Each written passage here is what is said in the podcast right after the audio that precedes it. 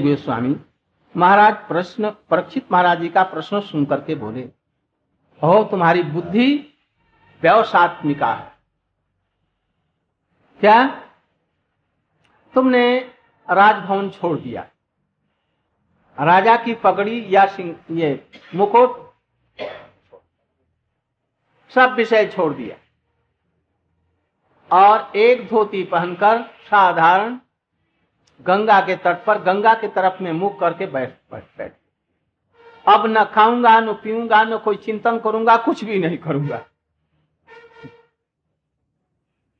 बस प्रभु के लिए प्रार्थना करने लगे, जो प्रभु, हमारा कल्याण कैसे हो? और सोच ही रहते थे भगवान के शरणागत होने से सुखदेव गोस्वामी को दे दिया। और सब ऋषियों को बोल साथ ही साथ प्रश्न किया और भागवत होने लग गया। उन्होंने कहा कि अब हरि कथा सुनने के अतिरिक्त तो कुछ भी नहीं करूँगा।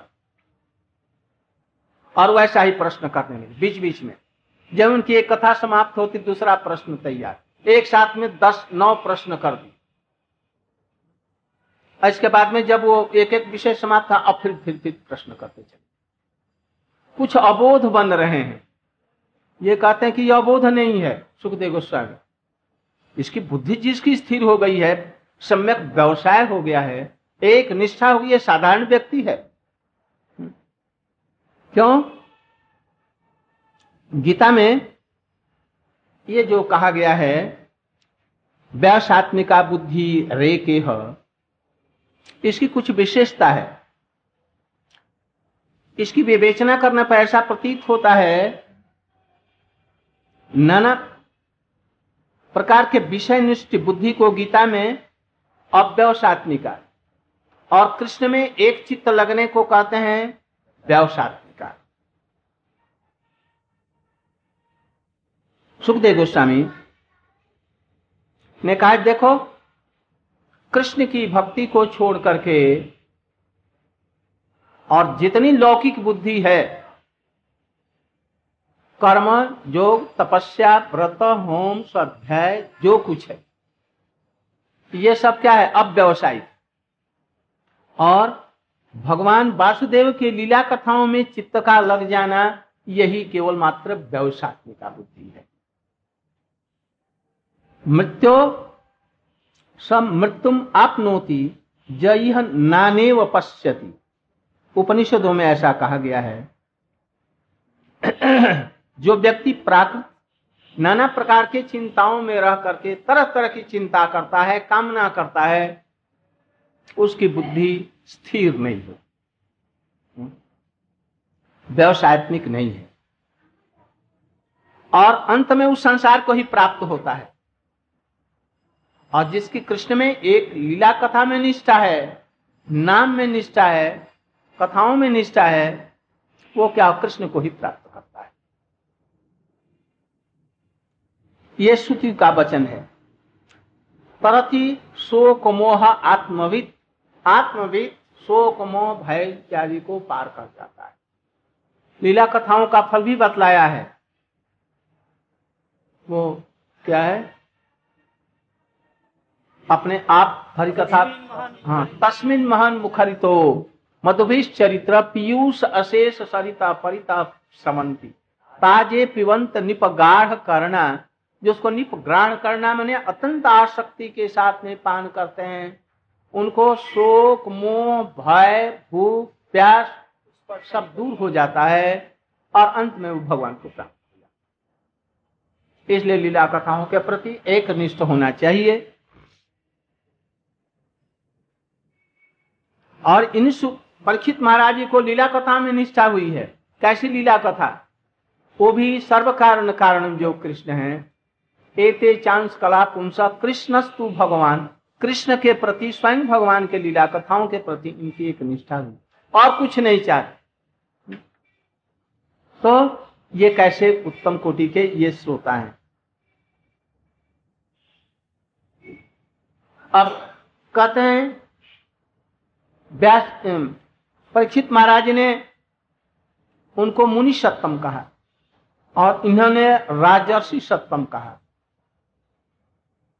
उन्होंने कहा, मुनि सत्तम इन्होंने कहा, जय ऋषि सप्तम। और उसमें एक और बढ़ा करके लगा दिया, राजर्षि सप्तम। राज ऋषि सप्तम। तो ऋषि कहने से भी हो सकता था अदला बदली हो जाती। उन्होंने कहा, जी, मुनि सप्तम। और ये कहते सप्तम। बस बराबरी का उधार लेना देना बराबर हो जाता। किंतु सुखदेव गोस्वामी जी ने और इनको कुछ अपने से भी बढ़ा दिया आगे। इसलिए राज ऋषि ऋषि सप्तम कौन है? भरत महाराज। ये लोग ऋषि हैं। विश्वामित्र जी, पहले तो राज ऋषि थे। राज ऋषि के बाद में क्या हुए? ब्रह्म ऋषि। किंतु ऋषि सप्तम नहीं हुए। क्यों नहीं हुए? क्यों नहीं हुए सप्तम?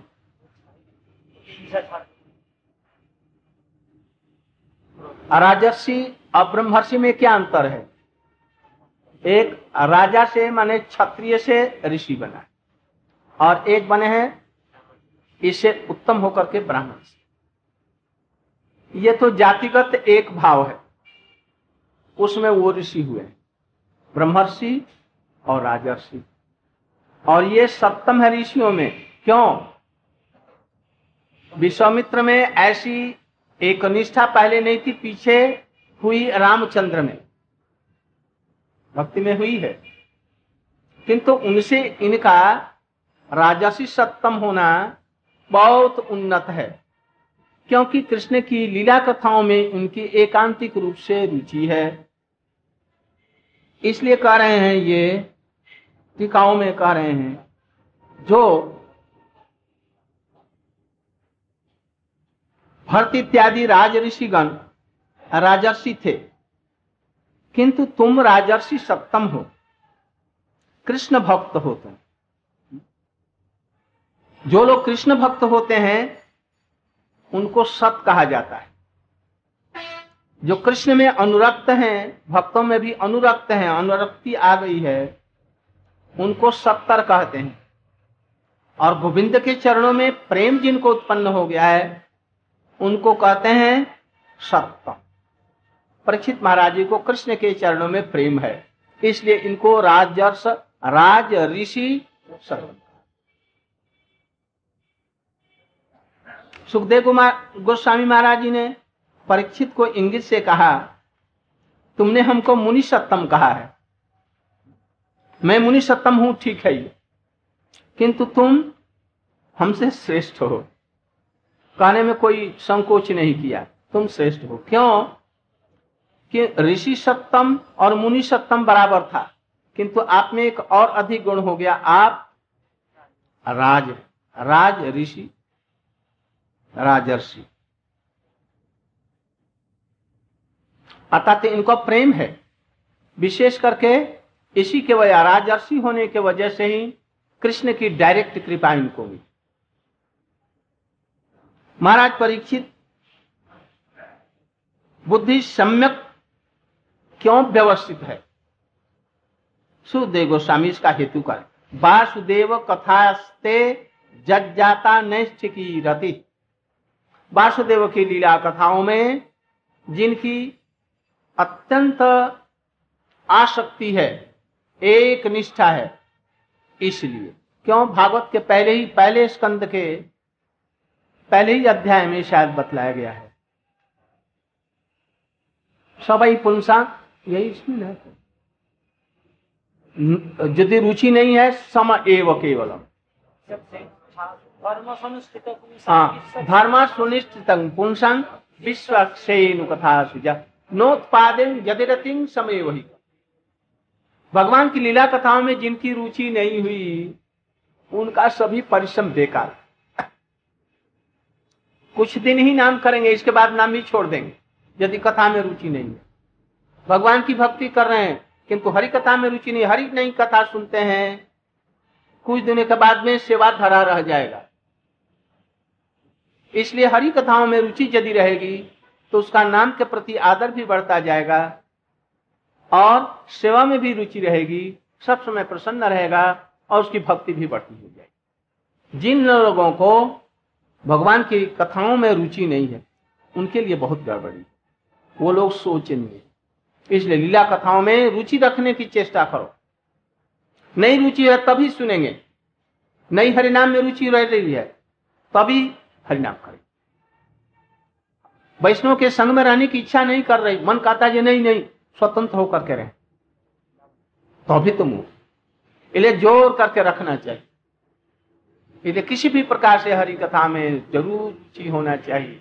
इसलिए मैं बार बार लोगों को तंग भी करता हूँ कि भाई हरि कथा में बैठो, पाठ में बैठो। यदि वो हमसे, यदि कनिष्ठ भी है तो कोई बात नहीं। भगवान की कथा तो कह रहा है, उसमें शास्त्र में लिखा है। इसलिए सुनना चाहिए। वासुदेव क्यों कहा गया? सत्यम विशुद्धम वासुदेव सप्तितम। विशुद्ध सत्य में ही प्रभु स्थिर रहते हैं। जिसका अभिशुद्ध सत्व नहीं हुआ, प्रभु नहीं आते हैं। उन्हीं के पुत्र के रूप में आएँगे। इसलिए वसुदेव महाराज जी शुद्ध सत्व माने जाते हैं। सत्यम विशुद्धम वसुदेव सत्य और उनके पुत्र में ही है।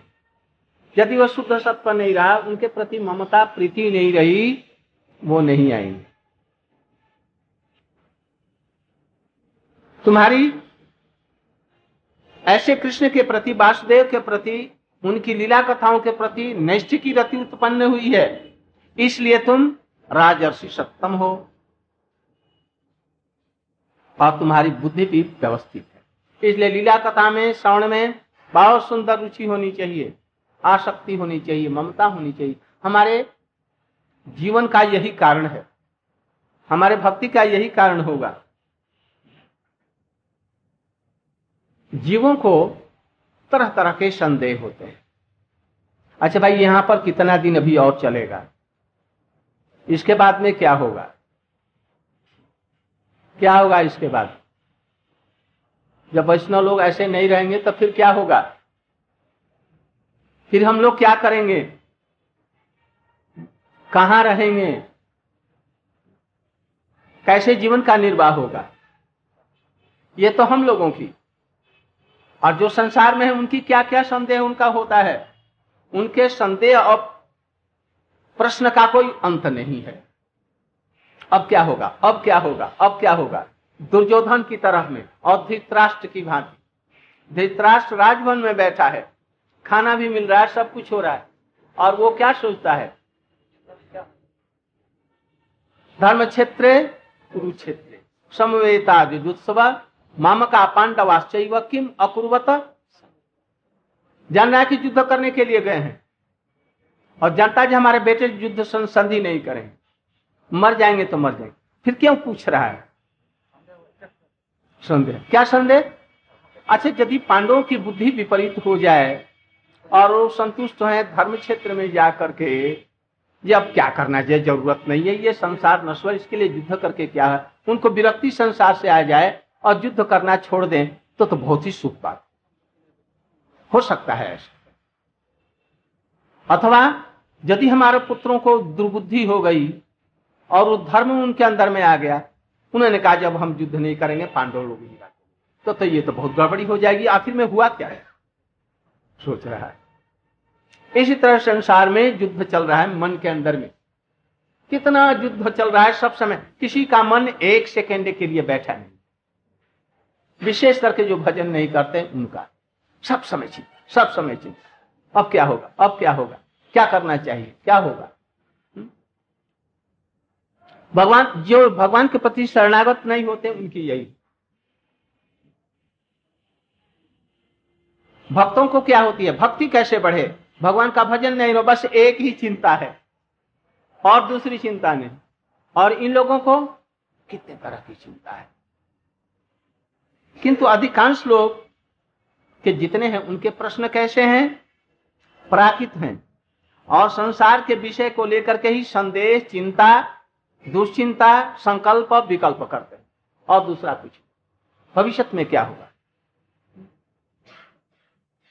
किंतु महाराज, परीक्षित की बुद्धि सम्यक व्यवस्थित होने के कारण ही उन्होंने केवल कृष्ण की लीला कथा को ही पूछा।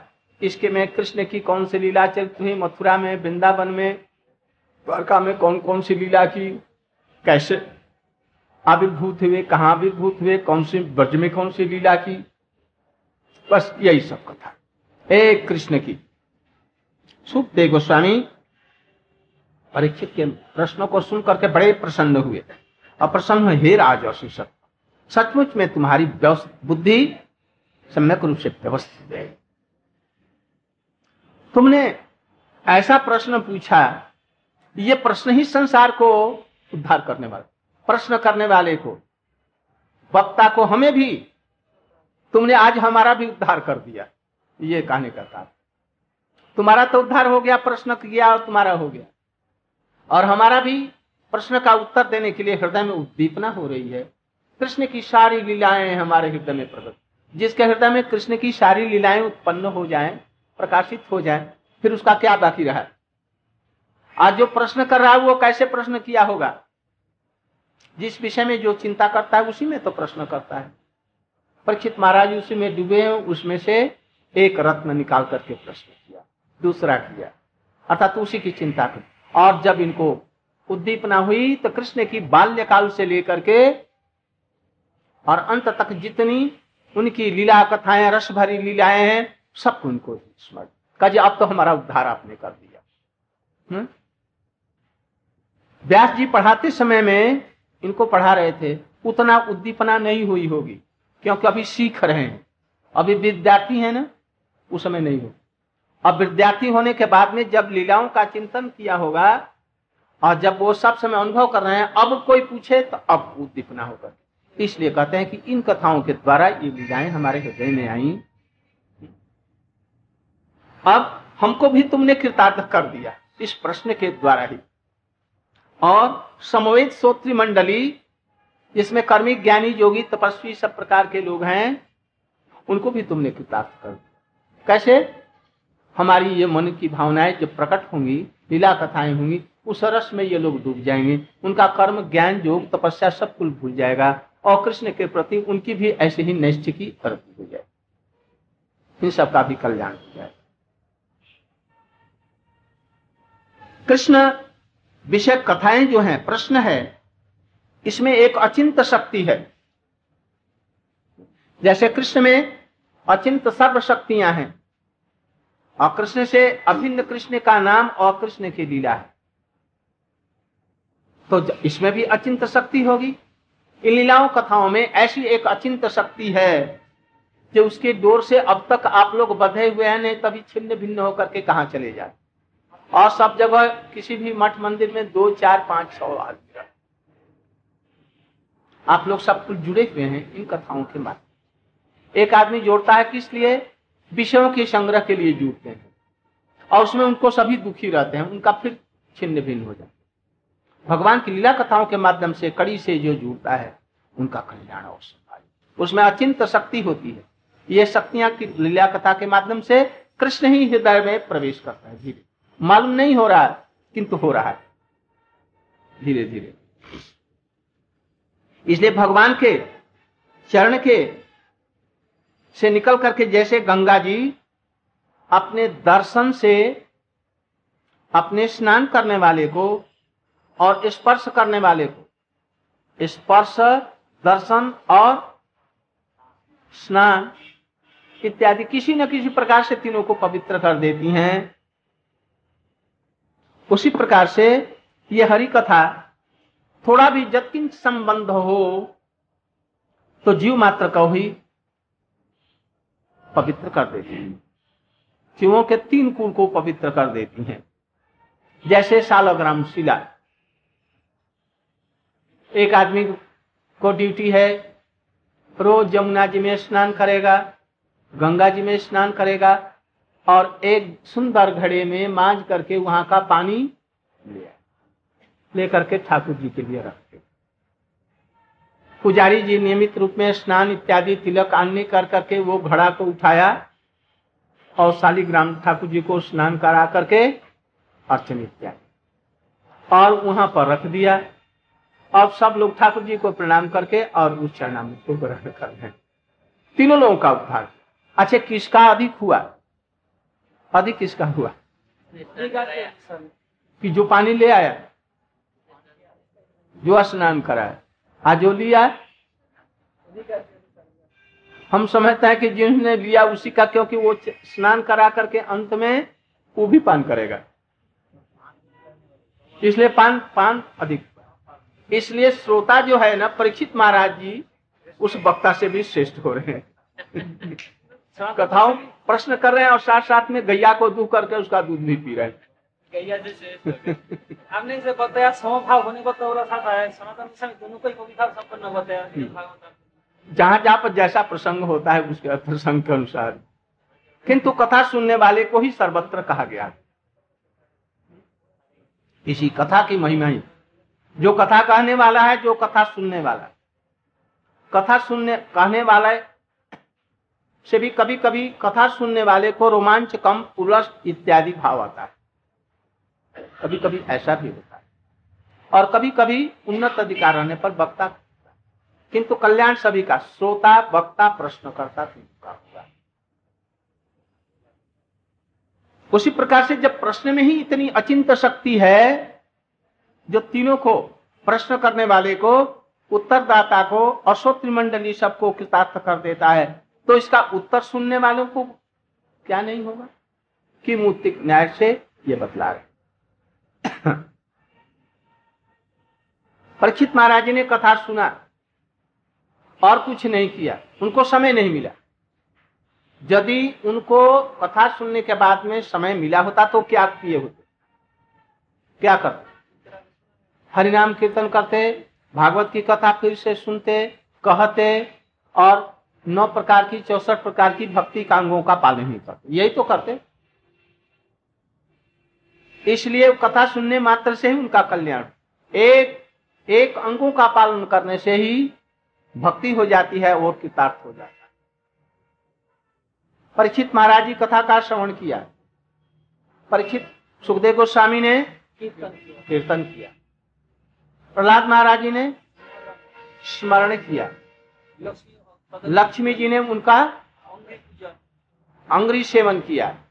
और पृथ्वी महाराज ने उनका पूजन किया। हनुमान जी ने उनके चरण की सेवा की।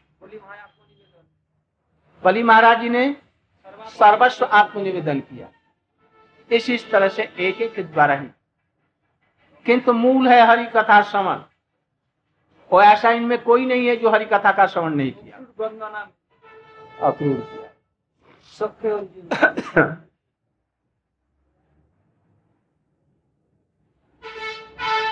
जब प्रश्न में ही इतनी शक्ति है तो उसके उत्तर जो कथा होगी, उसमें कितनी शक्ति होगी?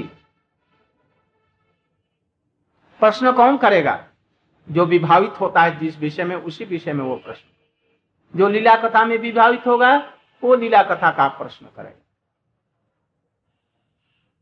आप लोग भी ऐसा चेष्टा कीजिए। लीला कथा विषय भगवान के तत्व विषय लीला कथा विषय उनके माधुर्य विषय प्रश्न। श्रीमाद भागवत एकादश स्कंद में वर्णित। कितना बजा भाई? सात बजने में आठ मिनट बहुत देर हो गई। अभी हम लोग दस ग्यारह अनुपठित हो। ध्यातो आदृतो व अनुमोदित। शब्द पुनाच सद्धर्मो देव विश्व द्रोह एक आदेश स्कंद में ऐसा वर्णन किया। भगवान की लीला कथाओं में ऐसी एक आश्चर्यजनक अचिंत शक्ति है।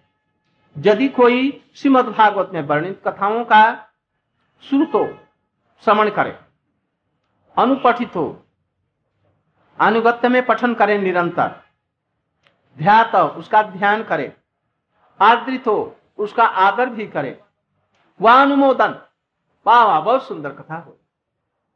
अनुमोदन भी करे तो शब्द पुनाति सद्धर्मो विश्व देव विश्व द्रोह भी। देवताओं का यदि द्रोह करता है विश्व का भी द्रोह करने वाला आचरण करने वाला व्यक्ति भी ये जो सद्धर्म है लीला कथाओं का सुनना ये उसको सबसे मुक्त कर देखो दृढ़ श्रद्धा रखो ऐसे। सत हम्म, सद्य पुनाति। सद्धर्मो सद्धर्म मैंने क्या? धर्म शरीर का धर्म, मन का धर्म, आत्मा का धर्म। सद्धर्म किसको कहते हैं? सत, अर्थात भगवान ही एकमात्र सत्य, त्रिसत्य, सत्य की योनि है। और भगवत भक्त गुणों के आचरित, श्रवण, कीर्तन आदि रूप, धर्म का श्रवण से, कीर्तन से, ध्यान से, आदर से, अनुमोदन से, विश्वद्रोही भी सद्यपतित हो जाता है। सत माने क्या है? जो सत साधु लोग जो आचरण करते हैं भगवत भक्त बस इनका श्रवण करने से, अनुमोदन करने से भी आदर पूर्वक श्रवण करने से, कीर्तन करने से, ध्यान करने से भी उसका कल्याण होता है। इसलिए, हे महाराज, तुम धन्य हो, आज हमको तुमने भी कृतार्थ कर दिया। ऐसे प्रश्न के द्वारा। और नहीं तो मैं चुपचाप ध्यान करता, बस एक। और इस समय में कीर्तन, श्रवण चिंतन सभी एक साथ में हमारा। इसलिए लीला कथाओं के प्रति हम लोगों का भी ऐसा अनुराग होना चाहिए। आज यही तक।